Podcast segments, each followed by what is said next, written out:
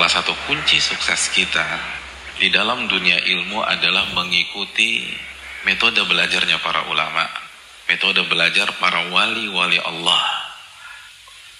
Hadirin yang dirahmati oleh Allah, kenapa mereka selalu di atas kita dan kita selalu di bawah mereka? Kenapa kualitas iman dan takwa mereka luar biasa dan kita nggak pernah bisa ngejar mereka?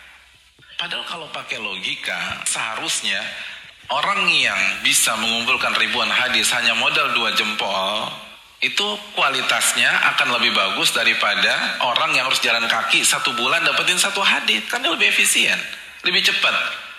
Tapi kenapa kualitas mereka lebih bagus? Kata ulama, pengisi Masjid Nabawi, Syekh Muhammad bin Muhammad Al-Mukhtar Shinkiti.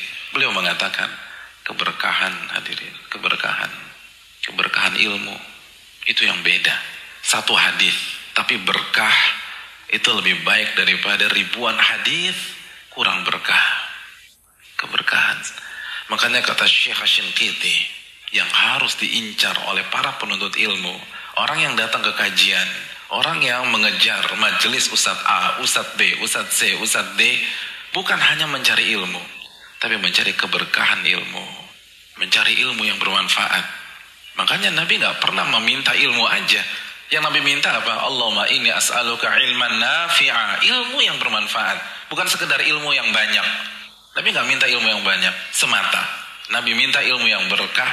Ilmu yang bermanfaat. Lalu Nabi meminta perlindungan kepada Allah. Wa'udzubika min ilmin la yanfa. Dan aku berlindung kepada Allah dari ilmu yang tidak bermanfaat.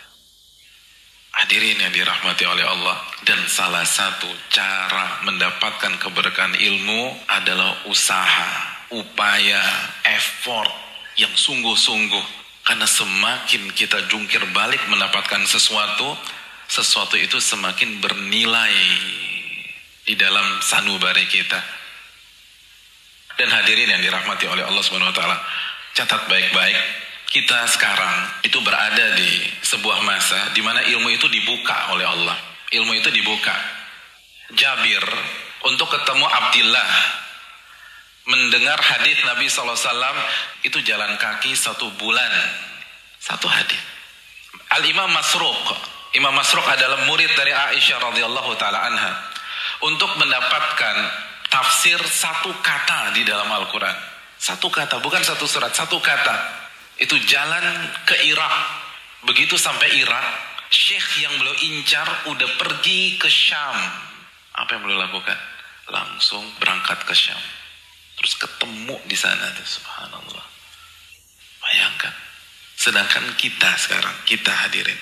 Kita wifi gratis. Satu buku hadis yang isinya ribuan hadis.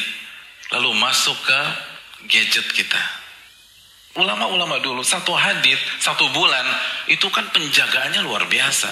Ini kalau saya nggak ngamalin habis saya. Satu bulan saya ngerjain ini, saya harus amalin. Saya harus terapkan dalam kehidupan sehari-hari. Saya harus jadikan akhirat benar-benar di pelupuk mata saya. Karena saya ngejar hadis itu satu bulan jalannya.